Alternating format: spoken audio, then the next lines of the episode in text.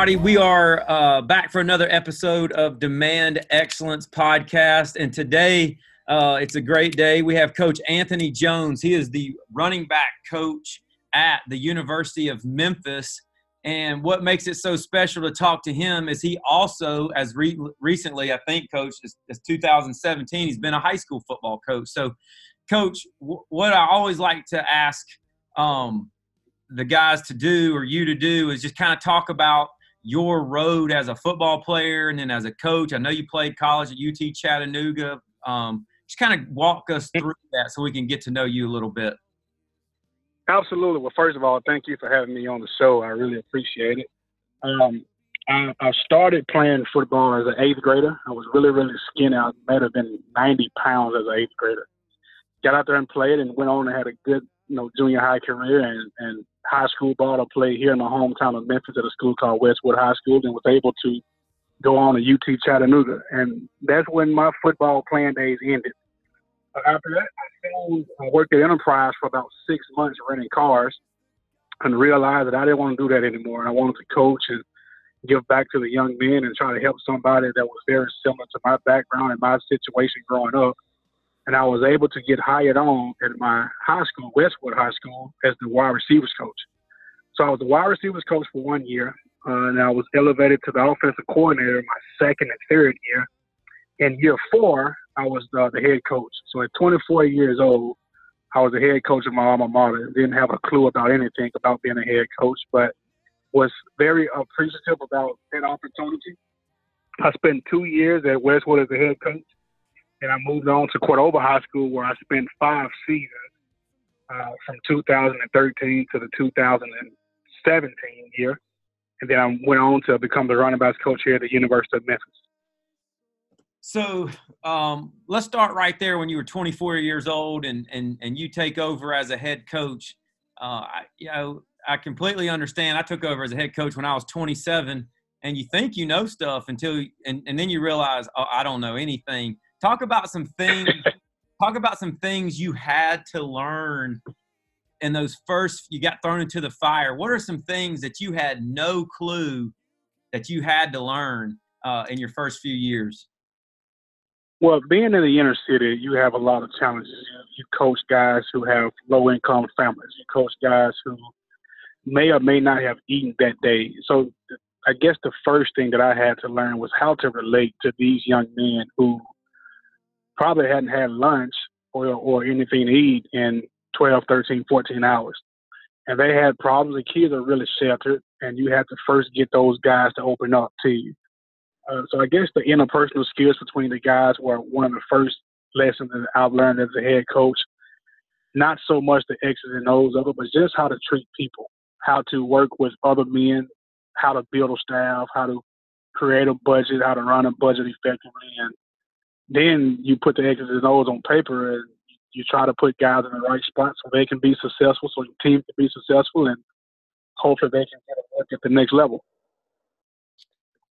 Yeah. So you know, as as you talk about trying to develop develop relationships with people, that was the biggest struggle I had as a young coach, and and I'm not I'm not saying even now I'm great at it, but what a young coach doesn't understand is it's not just high school athletes you have to coach it's the management of the adult coaches which sometimes can be a problem. Can you talk about that a little bit as you grew? Oh absolutely. Absolutely. Being 24 year old being 24 years old as a head coach i was the youngest guy on my staff. Yeah, and so everybody obviously that i hired was a lot older than i was and have been coaching some of them been coaching long as long as i've been alive.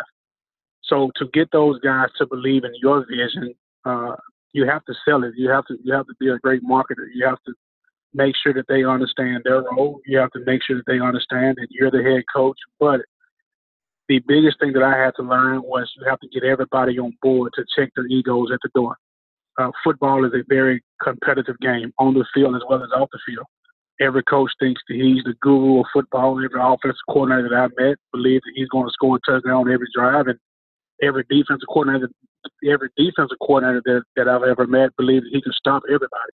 So once we got the egos in check and, and people knew what their roles were, and I, I thought we had a great staff and things things came together really well. So you were able to work at an inner city school. I know you went from Westwood High School and then to and into Cordova, and it's it's a mm-hmm. big struggle. Did I say that right? Cordova? Yes, sir.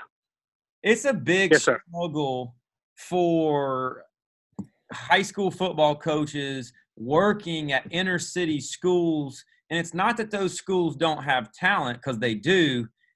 Talk a little bit about getting the administration on board, getting the things that you needed to be successful at an inner city school that has nothing to do with X's and O's, just getting the, the administration on board and the community behind you. Right. Just as you have to sell your vision with your staff, you, you also have to walk into that administration office and sell your vision as well to those guys. And being 24 years old at the time, uh, I was able to try to do that. Luckily for me, my principal at the time was a former high school head football coach himself. So that actually worked out in my favor. He understood the, the things that I was trying to do. He understood the struggles of inner city. Uh, but yet and still, he had his own own job to do as well as the principal of the school. So just getting guys to buy in. I've, I've spoke at churches and pep rallies and different various uh, neighborhood functions to, to try to get the whole neighborhood on board with what we were trying to do and just try to have uh, open access as much as I could to our school and to our football program to anybody that wants to be involved in it. I think that's interesting what you said. Like you're you're speaking at churches and you're and you're trying to sell the vision to to everyone, and I think that's what a lot of coaches don't understand. Head coaches is you you have to every single day sell your vision not only to your own players not only to your own coaches but to the community. Like get the churches involved get them behind you. Anybody that's positive get them behind you as you try to build something great.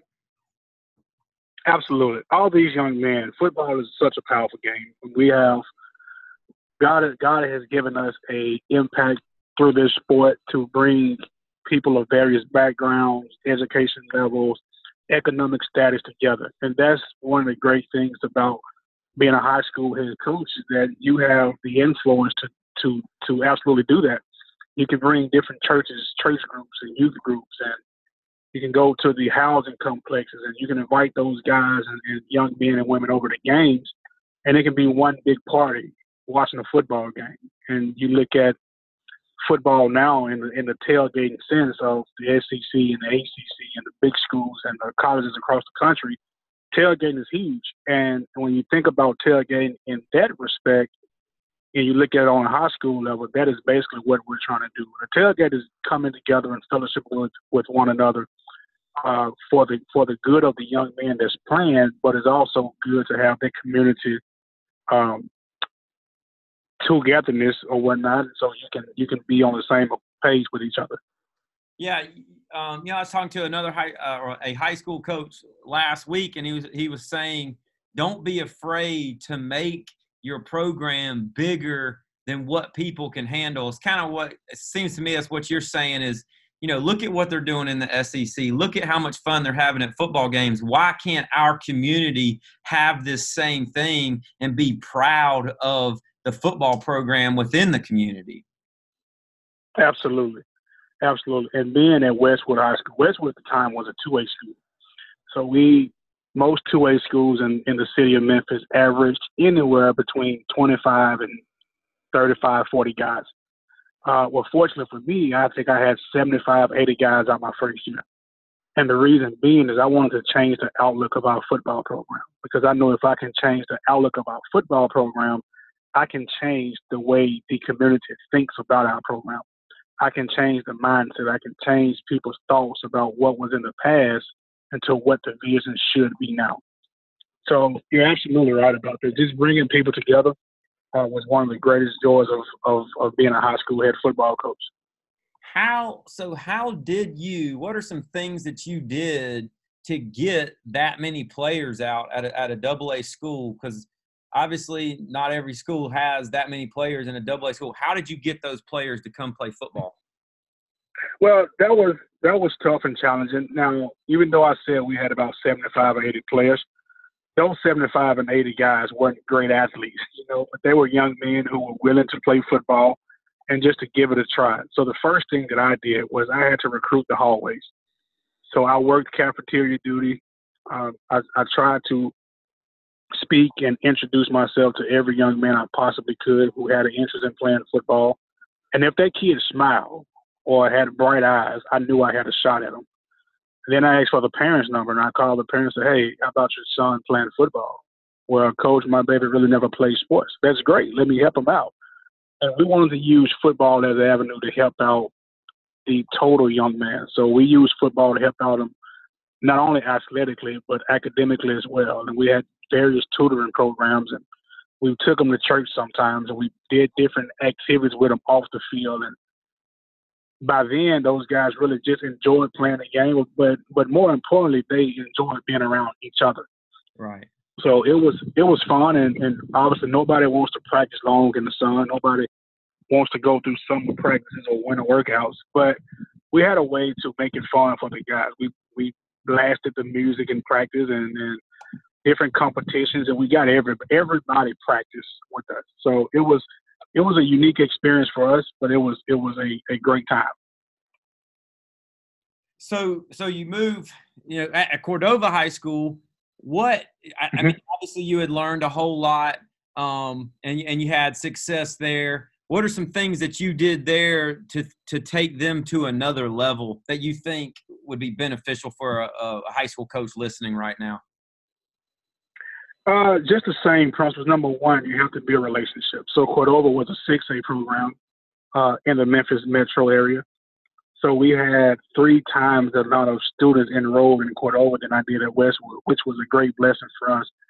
So the, one of the first things that I did was, was that I got the faculty involved. So every Friday, I got managers. I had 20, 25 different managers, which may seem like a lot for a high school level, but I, I just believe managers help your program in so many ways. Because young ladies and young men who are not athletically gifted, who wants to be managers, wants to be a part of something. Every young person in our country wants to be a part of something. The thing that we have to do is to convince them to be a some to to be a part of something positive. So I got the managers involved, which got the entire student body behind them, but most importantly, I got the teachers involved as well. So little small things such as passing out old game jerseys on game day.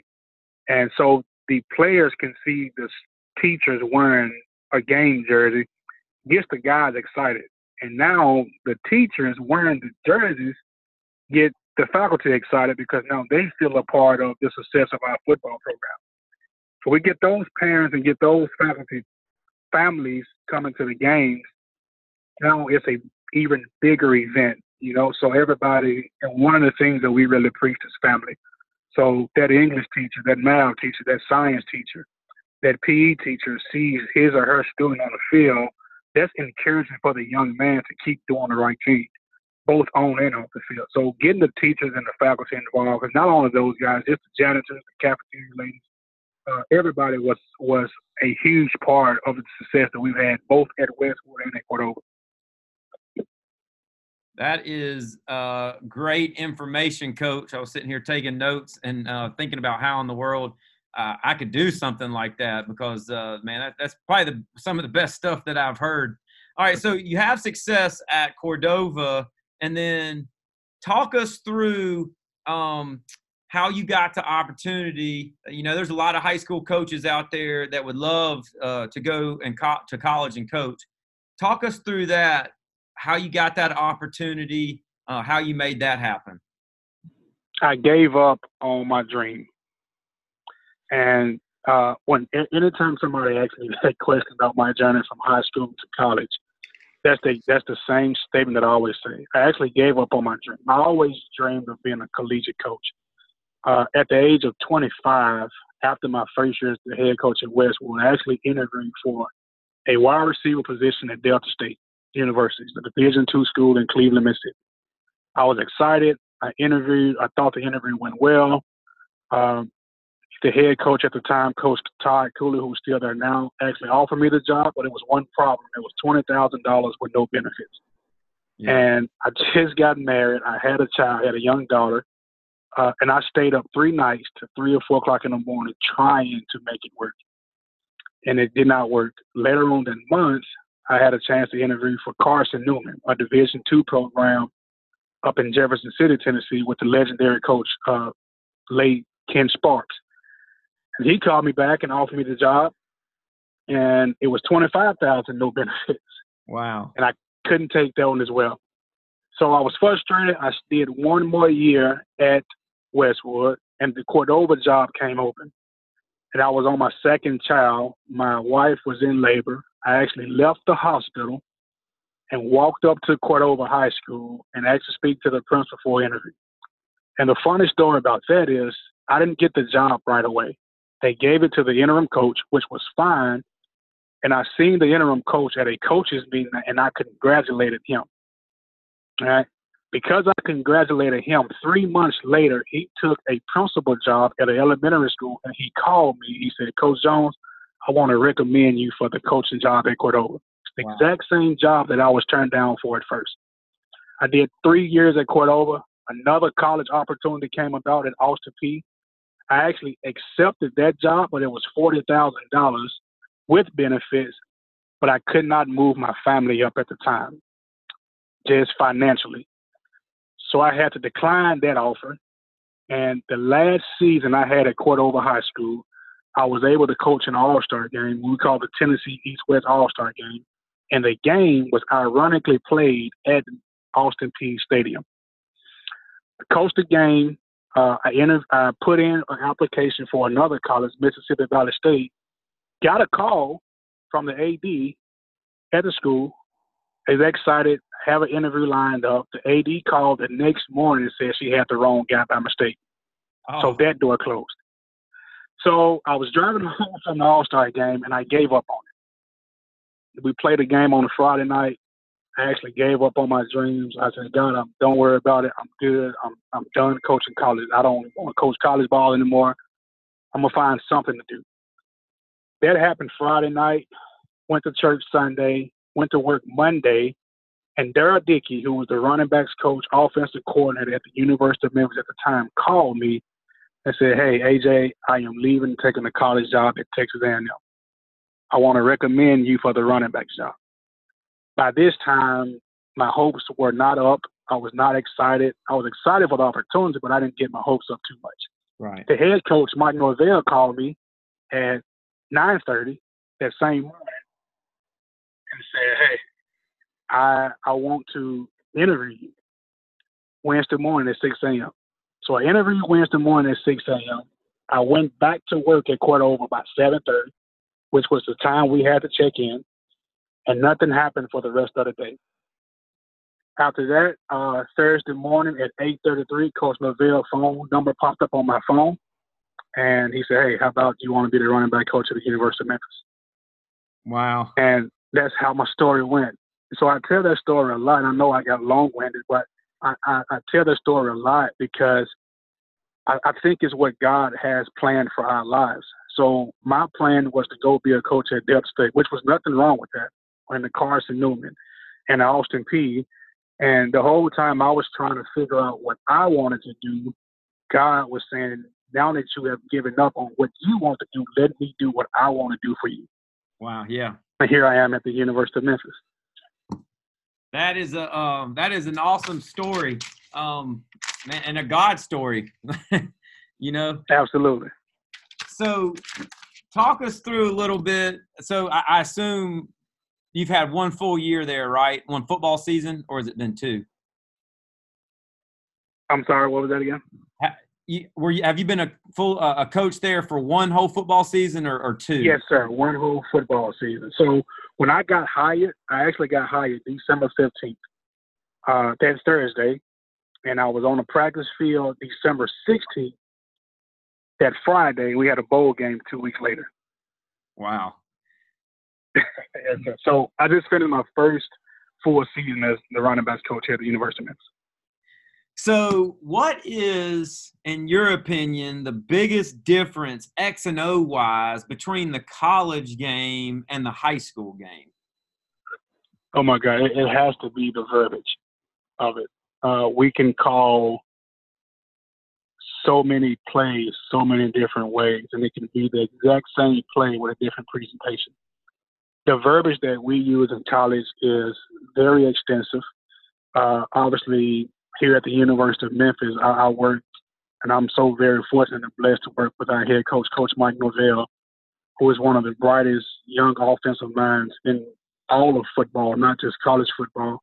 So I've learned a ton from him, and I've learned that there's so many ways that you can dissect a play, so many variations of a play that you can have, and there's so many ways to call it so that we can keep the defense off balance and you can give a different presentation week in and week out. What about the preparation? So you're going into a game week.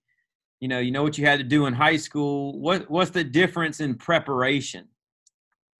Well, it's it's it's a collection of minds. We've all in in the world of college different assignments that you have. So one guy may have third down assignments, another guy may have screen, or having play blitz, and the unique thing about college is you have a collection of minds coming together from Sunday Sunday afternoon after the after we play on the previous Saturday. So you go from Sunday and you start your initial game plan. You you you see what the opponent is doing. You watch three or four games and you kind of get a feel for how that defensive coordinator is calling the game.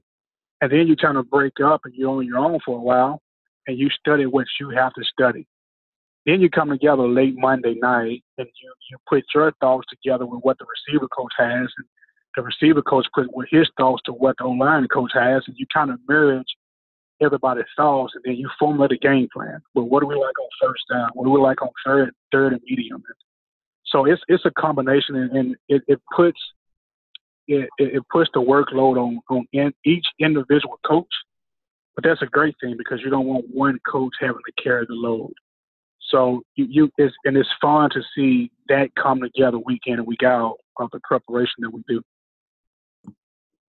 what is it like um, you know like a high, high school football coach you're, you're in the hallways recruiting kids you're in the community you, you, know you're doing a lot of work. You're not on the road traveling recruiting to different schools but you're doing a whole lot of work to try to motivate everybody to play football be behind football and you, you talked about that. Talk about recruiting um, at the college level and the intensity of it and just kind of your perspective of it college recruiting has has changed over the years, uh, and fortunately for me, I've I've been on both sides of it. I've been on the side on the high school side where I've had college recruiters come into my school and try to recruit my guys, and they've done a great job. So I had the chance to sit back and learn from from from the, from the college coaches on that aspect.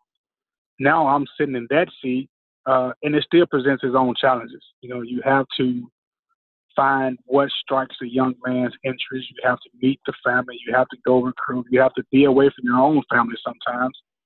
Uh, so it's it's different. College recruiting varies. It's not an exact science to it. Uh, kids like different things. Some kids love the recruiting process. Some kids don't want to talk about the recruiting process. Uh, one kid may look for a great education in a school. Another kid may look for early playing time. And you have to take a lot of notes. You have to juggle it. You have to be number one. I think you have to be honest in the entire recruiting process. And I believe that's something that that I've learned from the staff here at the University of Memphis is that honesty is always the best way. You know, and, and you don't never want to lead a young man on. You want to be honest with them and be honest with that family. And at the end of the day, you want to appreciate the job that you have. And our number one job is to help people in this world whether we recruit them to our university or we can give a recommendation that they can go somewhere else, we've still done our job and helped the young man out in his life journey. One of the things that impressed me most about you, and I think I texted this to you, but first of all, you come in our school and you know, you can always tell guys that are class acts and I mean there's different types of people. As you know, you were a high school coach and you saw the recruiters come in. And, you know, I watched the recruiters come in too and I, kind of learned from how they act how how I want to present myself. You know, somebody that doesn't know me, this is how I want to present myself. Well, you know, you're a class act, very sharp. And here's what I think is unique about you. And, you know, I told you there's only two guys that um, 100, 120 kid, colleges probably came through our school in the spring. And, and you and Tony Elliott, who is a very high class individual, offense coordinator at uh, Clemson, you guys sit down and write a thank you note and put it in the mail uh, to the high school football coach. And to me, that just is it just represents class. I mean, did you did you learn to do that from being a high school coach, or is that just who you are? No, that's uh, yes and no. I don't. Some some coaches did write letters uh, but I've always promised God that if I ever get opportunity to coach college football, I wanted to have an impact and I wanted to be approachable because I always remember myself being a high school coach at Westwood High School and at Cordova High School. And I spend 15 minutes a day writing letters uh, to high school coaches. And I try to call at least three high school coaches a day just to talk because I remember back when I was a high school coach, I just wanted to talk to a college coach. I thought that was the coolest thing in the world. Uh, and I just wanted to, to reach out to those guys and and real and let them know that that go keep following your dream. Don't do what I did. Don't give up on your dream. Just go keep following, whether it's coaching college or whether it's winning multiple state championships or whether it's maybe jumping from college to the NFL one day. Just go at it because I'm a living testimony. So that's why I always uh, write the letters, and, and high school coaches are so so so underappreciated.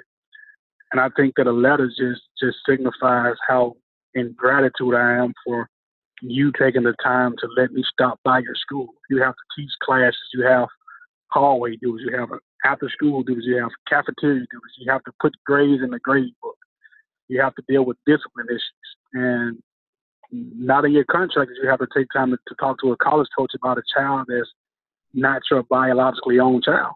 And for a high school coach to do that, I think that means a lot. Uh, so that's why I, have always done it, always will do it, um, and I just I just think that's the right thing to do. Yeah, Coach, I, I definitely think it's awesome, and um, and of course I appreciate that, and it's and it really takes um, a man who has been a high school football coach to understand that perspective. I love how you remember what you thought and how you thought of high school coaches and the I mean college coaches and how they impacted you at 24 and 25 years old and and now you want you want to do the same.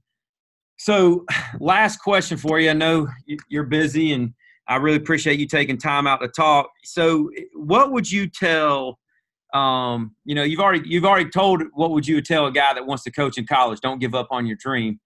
What would you tell that 22, 23, 24 year old guy that's coming into coaching, whether you know, whether it be high school or college? What would you tell him? What's some advice that you would give him? Some of just codes you live by. Uh, number one, I would for the right reason.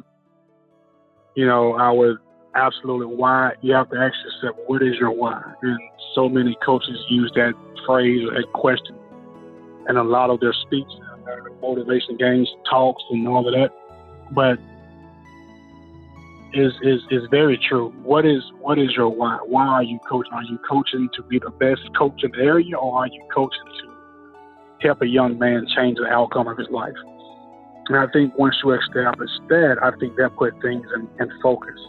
So my first advice would be to figure out your why. My second advice is to read scripture. Uh, and I live, obviously, the Bible is, is the arguably the greatest book that's ever been written. But I, I live, it's a couple of verses that I like, and, and Jeremiah 29 and 11 is, is one of my favorite verses because it says, God says, For I know the plans that I have for you. And that verse um, what has been a, such a great blessing for me. So the first advice is figure out what is your why. The second advice is, is to find you a scripture that fits who you are, what you're about, and rely on that scripture because that scripture will get you through many, many dark times and many, many frustrating times. And the third advice is to fear not. And I like using those two words because even the Bible says you have nothing to fear about. And a lot of people don't realize this, and I heard this in a sermon uh, from a preacher here in Memphis that the Bible has the phrase "fear not" 365 times in it, and we know that it's 365 days in a year. Yeah, wow. And I think that's unique because God put fear not 365 days times in the Bible because of it. He wants you to fear not. So there's a fear not for every day that you live. So you don't have to worry about messing up. Everybody makes mistakes. You don't have to worry about doing the wrong thing because we can be forgiven for that. But I think as long as you can impact people's lives, you can live in a fear not mindset. Coach, this is uh, awesome stuff. I really appreciate you talking with us. Um, I always like to end with a prayer. Um, so if you yes, don't mind, I'd like to pray for you. Yes, sir. Let's pray. Lord, we're coming for you today. Just want to praise and thank you for loving us, Lord. And, and first and foremost, we praise and thank you for your Son, Jesus Christ, dying on the cross for our sins. Lord, I praise and thank you uh, for Coach Jones and Lord, what he's doing, and Lord, his perspective on coaching, Lord, it's not to make his name great, it's not to win game, it's to build men. And Lord, that's your mandate to us to impact people for your glory and your honor. And Lord, I just praise and thank you for his example. Lord, I pray that you would continue to bless his steps. You know, right now he's at Memphis. Uh, Lord, and I pray that you would just use him there to impact the lives of the players he coaches, Lord, and the other coaches and the fans. I pray that you would bless his family and uh, Lord, and I just pray that you would um, walk with him each and every day. Lord, we love him and praise you in Jesus' name. Amen. Thank you, Coach. Thank you. Yes, sir.